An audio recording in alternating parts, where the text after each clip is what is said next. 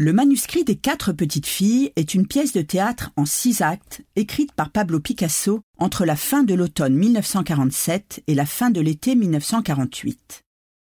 Il s'agit du seul ouvrage de l'artiste dont la rédaction dure plusieurs mois. Publié aux éditions Gallimard en 1968, ce texte est accompagné d'une préface de Michel Léris.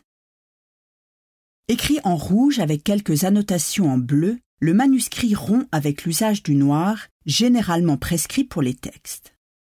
Abordant des thèmes comme la vie, l'amour, la mort et la jeunesse, son contenu est rédigé en écriture automatique, entrecoupé de chansons enfantines qui évoquent les souvenirs d'enfance de Maya, alors âgée de 12 ou 13 ans. Lue à Antibes en 1951, sa pièce traduit une certaine insouciance vis-à-vis -vis des règles de l'écrit. Elle dévoile cependant une volonté de créer une identité visuelle à partir de la forme et de la couleur du texte. En ce sens, la dimension esthétique de l'écriture a une fonction comparable à la peinture chez Picasso.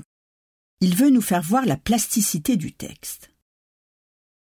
On retrouve cette dimension plastique dans son travail d'illustration pour le livre du poète Pierre Reverdy, Le chant des morts, Achevé au moment où il conclut la rédaction de sa pièce, cette série d'illustrations rythme le texte au gré d'une écriture organique faite de signes rouges.